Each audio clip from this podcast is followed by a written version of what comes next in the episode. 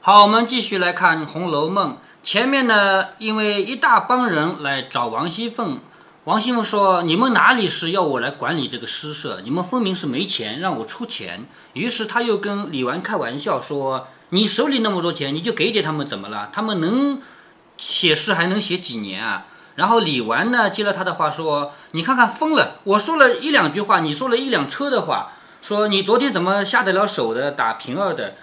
借这个机会呢，李纨给平儿就争了一回面子。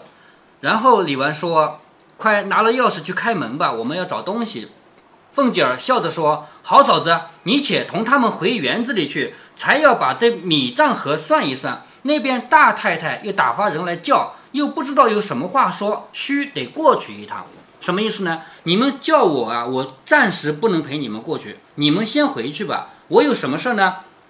刚刚还有一个米账，就是我们整个贾家可能一天就要吃几百斤米的，是不是啊？每人一斤嘛，还要吃三百多斤的，是不是啊？所以一天要吃几百斤米，这个米月月都要买，这个账要算一算。而且呢，大太太还叫我去一趟，大太太就是邢夫人。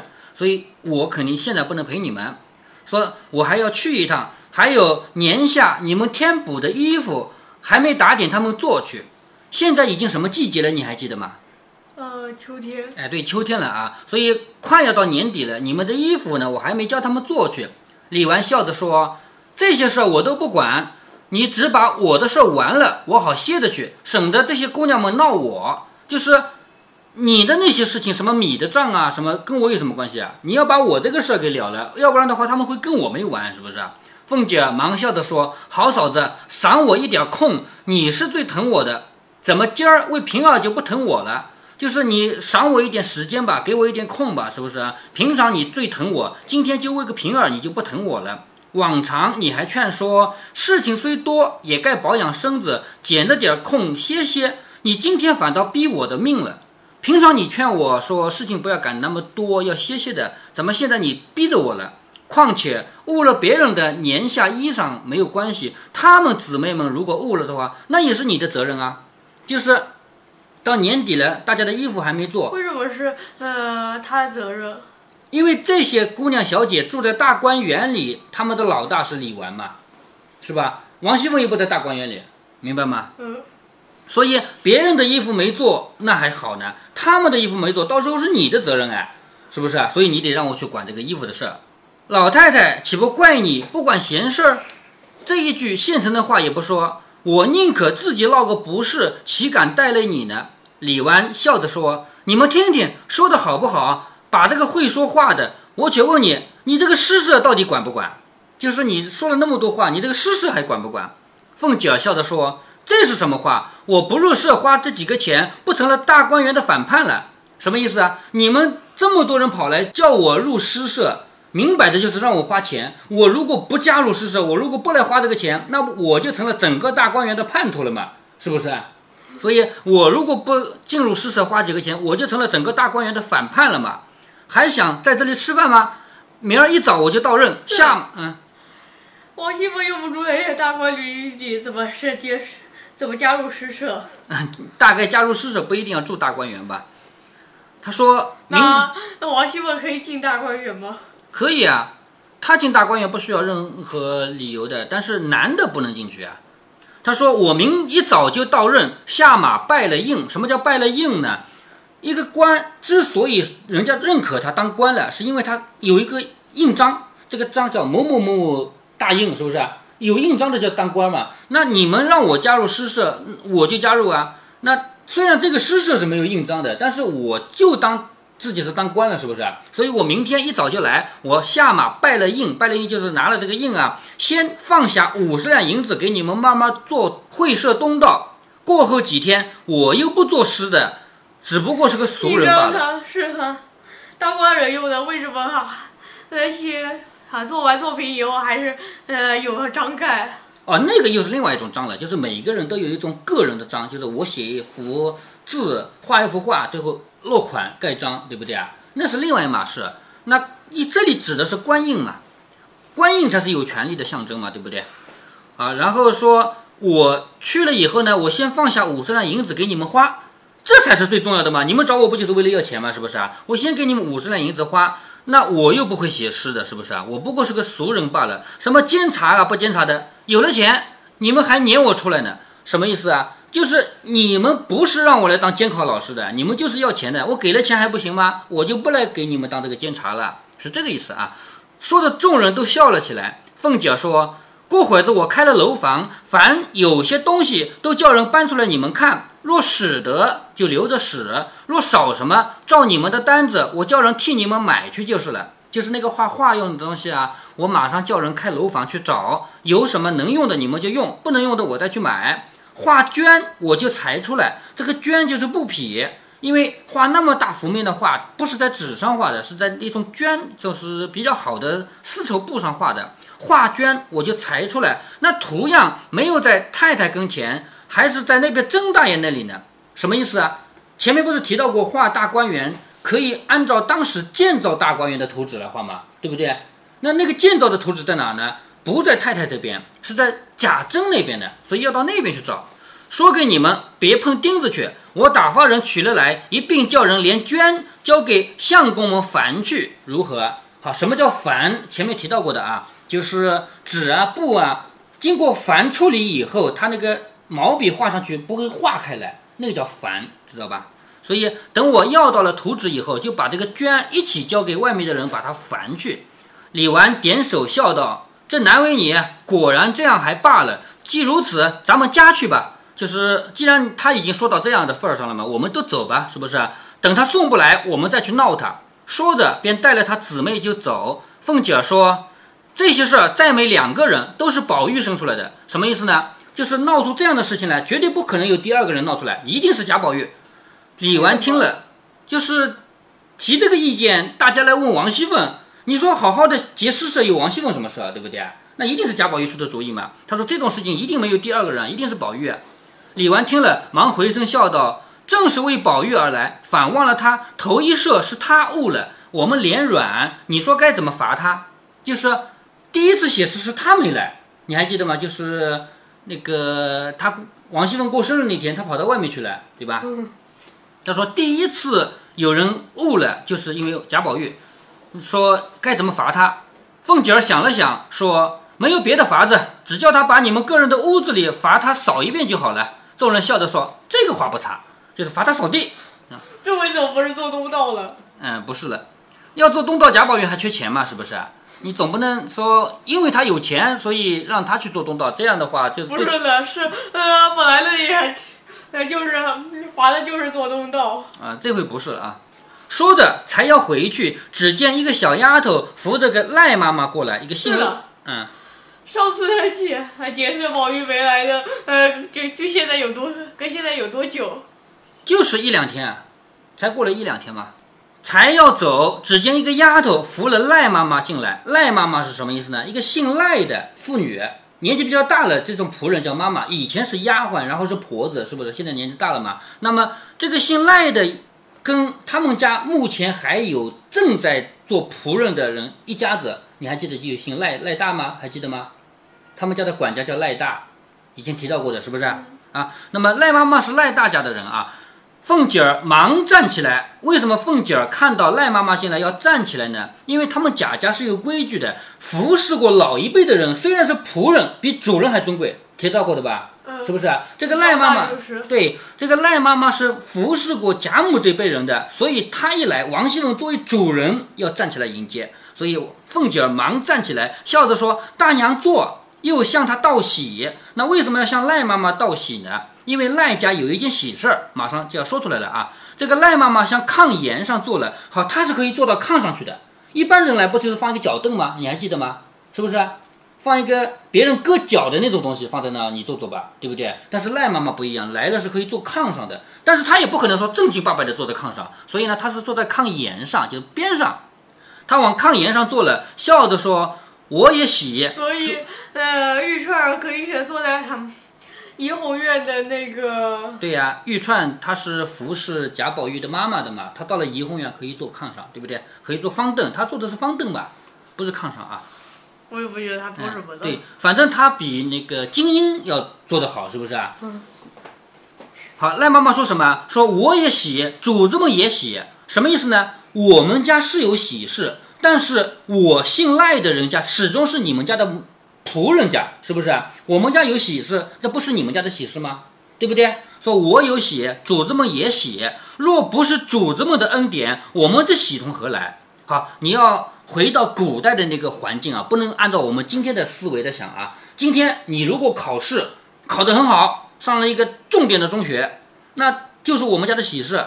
在古代你不能这么说，你首先啊要感谢谁？皇上。虽然皇帝根本就不认识你，但是又不是皇帝领导的好，你你怎么会考上？对不对？是吧？好，皇帝感谢过了以后，那得感谢什么？各个大官，当然那些神仙也要感谢啊，不是神仙造的你，你哪会好？是不是啊？但是现在在人面前没有必要说神仙的话，要感谢谁啊？要感谢他们贾家。我赖家是贾家人的仆人，我们家不管有多大的好事，都要先感谢贾家，明白这个意思了吗？所以他说，若不是主子们的恩典，我们这喜从何来？昨儿奶奶又打发彩歌儿赏东西，彩歌是谁呢？就彩明是个女孩儿，但是那个时候流行把女孩叫歌儿。王熙凤不是凤歌儿嘛，对不对？好，昨儿奶奶又打发。之前提到过吗？提到过呀，因为王熙凤不认识字，王熙凤的那些东西，有人要领东西，都是彩明念给她听的呀，还记得吗？嗯。说奶奶又打发彩歌儿赏东西，我孙子们在门上朝上磕头了。什么意思啊？我的孙子就赖妈妈年纪大了，他的孙子们要感谢主人，怎么感谢呢？我又不在主人跟前，主人也不在我面前，于是我在大门朝上方，古代都有方向。如果主人来了是怎么样的？主人来了是坐北朝南的，是不是？所以你你如果说主人到你家来，肯定是坐北朝南，我是坐南，从南往北磕头的，这叫上方嘛，是不是？所以。现在虽然主人没来，我们的孙子也朝着上方磕头了，表示我们隔空感谢你们了。李纨笑着说：“多早晚上任去啊！”好，这个话就听出来了，是当官了，上任嘛，上任不就当官了吗？是不是？也就是赖家有一个人当官了，福禄家还会当官。这个呢，说来就话长了啊。按照明朝的规定，就是因为《红楼梦》写的是清朝的事情啊。按照明朝的规定呢，人是祖祖辈辈。做同一个职业，比如说啊，瓦匠，你不就砌房子的吗？是不是？你生的儿子全是瓦匠，孙子全是瓦匠，你们家世世代代永远是瓦匠。那么商人，你是买卖的，儿子商人，孙子商人，这是明朝传下来的很严格的规定。但是实际上，你说一个裁缝的儿子一定会做裁缝吗？学得会吗？不一定，那不一定嘛，这个是不合理的嘛。但是那个时代，咱们就不去管它了，那个很落后的六百多年前了嘛，是不是？但是明朝的这个东西规定呢，到后来慢慢慢慢的就是也弱化了，也不会管得那么紧。但是有一点，这个仆人这种身份啊，他是下等人，下等人按照以前的规矩是不允许读书的，你都不允许读书，你上哪当官去？是不是？但是你别忘了，你像曹家本来也是个仆人啊。就曹雪芹家，你还记得曹雪芹家是怎么发起来的吗？呃，还记得吗？曹寅是呃，哪哪个皇帝的？康熙呀。康熙皇帝奶奶妈的儿子。对呀，曹寅是康熙皇帝奶妈的儿子，他们俩亲如兄弟，而且是陪读的书童。你说康熙皇帝读书是不是天下最好的老师和最好的书啊？对不对？那曹寅也是天下最好的老师和最好的书吗？是不是？所以曹寅读成了一个大文学家吗？而且曹寅这个文学的这个禀赋就传了一代一代下去。曹寅是诗啊、词啊这些都很好的。那后来他也当官了。你说按理说曹寅这种身份，他是一个仆人，他能当官吗？但他确实也当官了呀，对不对？所以现在赖家也是这样的。赖家是贾家的仆人，很有可能是陪着贾家某一个小孩读读书以后也读书了，然后。居然也能当官去？是不是伴读的？哎，应该是伴读，但是在这儿没有提他怎么样当官的，只说现在又当上官了。所以李纨就问：多早晚上任去啊？赖妈妈叹道：“我哪里管他们，由他们去吧。就是他们几号去上任，我不管这些事了，由他们去吧。前儿在家里给我磕头，我没好话。好，这个什么意思啊？赖妈妈现在是什么样的身份？她，我前面讲到过，她有尊贵的地方，因为她伺候过上一辈人。”那么王熙凤肯定要尊重他，但是王熙凤不管怎么尊重他，他他毕竟是个仆人家出身，对不对？他毕竟没有王熙凤的地位高吧？是不是？所以他现在在王熙凤面前说话，而且还有李纨在场，王熙凤和李纨都在场，他时时刻刻说每一句话都要把自己当成仆人。所以你看他接下来说的话，每一句是怎么理解的？你看啊，他说。前儿在家里给我磕头，我没好话，就是谁呢？就这个考上官的我这个孙子，他给我磕头。好，我孙子现在当官了，给奶奶磕头。我做奶奶的没跟他说好听话，我说的是难听话。什么话呢？我说哥，你别说你是官儿，横行霸道的。你今年活了三十岁，虽然是人家的奴才，一落娘胎包，主子的恩典放你出来，上托主子的鸿福，下托你老子娘，也是公子哥儿一样的读书认字，也是丫头、老婆、奶子们捧着凤凰似的长这么大。好，提醒你啊，你全靠咱们主人家，就是贾家对你的恩典。你看看你，明明是个仆人，可是你生下来以后，你好好读书了。按理说仆人不读书的，你好好读书了，而且你也有丫鬟服侍，为什么？因为你是比较高等级的仆人。仆人还能呃有其他仆人服侍？对呀，你像那个周瑞家的，不是还有个丫鬟服侍他吗？啊，你忘了？前面好多回以前就读到过嘛，是吧？所以你别忘了你的身份，你始终是仆人，但是你要感谢贾家对你的恩典。所以你生下来，你又读书，还有人服侍，但是你要记住，上托主子的鸿福，下托你老子娘，是不是啊？说你长得这么大，你哪里知道那奴才两个字怎么写的？你别忘了，你就是个奴才，你不管有多大本事，当多大的官，你依然是个奴才。你不要忘了你的身份。所以你哪里知道奴才两个字怎么写的？只知道享福，也不知道你爷爷和你老子受的那苦恼。就是你倒好了，你是从小到大也没受什么苦，你的爷爷、你的爸爸受的什么样的苦，你是不知道。熬了两三辈子，好容易挣出你这么个东西来，就是两三代人过去了，到了你这一代，好容易你过的日子还不错了。从小三灾八难，花的银子也照样打出你这么个银人来了。就是在你身上花掉的银子，如果打一个人都打得出来了，就像你这么大的人都打得出来了，这当然是夸张的啊。说花的银子照样打出你这么个银人来了。到二十岁上又蒙主子恩典，哈，这句话又来了啊。到了二十岁又蒙主子的恩典，许你捐个前程在身上，好，捐个前程。这个官不是考试考来的，是花钱买来的，知道吗？许你捐个前程，什么意思啊？就他允许你花钱买，因为主人家不允许你有钱你也买不了官，知道吗？你是仆人，你是个奴才，所以又蒙主子的恩典，许你捐个前程在身上。你看那正根正苗的忍饥挨饿的有多少？你一个奴才样子，仔细折了福。好，什么叫正根正苗呢？有很多人家他就是贵族人家，像贾宝玉这样的贵族，但是他也不一定有官做呀，是不是？没有官做，如果家里稍微再败落一点，那不就是受苦受饿吗？对不对？那些明明是贵族的人。挨饿的也多了去了，可是你明明是个奴才秧子，秧子是什么？秧子就是小禾苗叫秧嘛，你是个小孩嘛，就是秧嘛。你是个奴才秧子，仔细折了福，就是你当心你的福气没有了啊。如今乐了十年，不知什么弄神弄鬼的，求了主子又选了出来，什么意思啊？你捐了个官以后，你求主子，主子答应你，然后你这个官就有了。所以不知怎么的求了主子又选了出来。州县官虽小哈，当了个县官啊。州县的官虽小，事情却大。为那一州的州官，就是那一方的父母。你不安分守己，尽忠报国，孝敬主子，只怕天也不容你。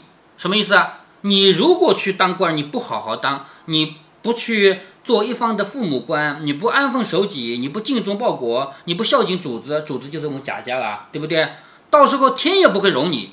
李纨、凤姐儿都笑着说：“你也多虑了，我们看他也就好了。先那几年还进来了两次，这又好几年没来了。年下生日，只见他的名字就罢了。前儿给老太太、太太磕头来，在老太太院里又见他穿着新官的服色，倒发的微服了，比先时也胖了。好，这个是谁说的话呢？这是李纨、王熙凤，什么意思呢？就是你们家的这个小孩儿，现在也确实有点儿，就是长进了。”好几年，前几年没见到他啊，现在看到他来磕头，因为作为仆人家的人总是要给主人磕头的嘛。看到他来磕头，穿了个新的官的服，就是当官了可以穿官服了嘛，是不是？倒看起来很威武，而且比以前也胖了。他这一得了官，正该你乐呢，就是你应该高兴啊，你怎么反愁起来了？就是听这个赖妈妈说的话，好像是这个话很不中听啊，你应该高兴啊，你怎么是这样的？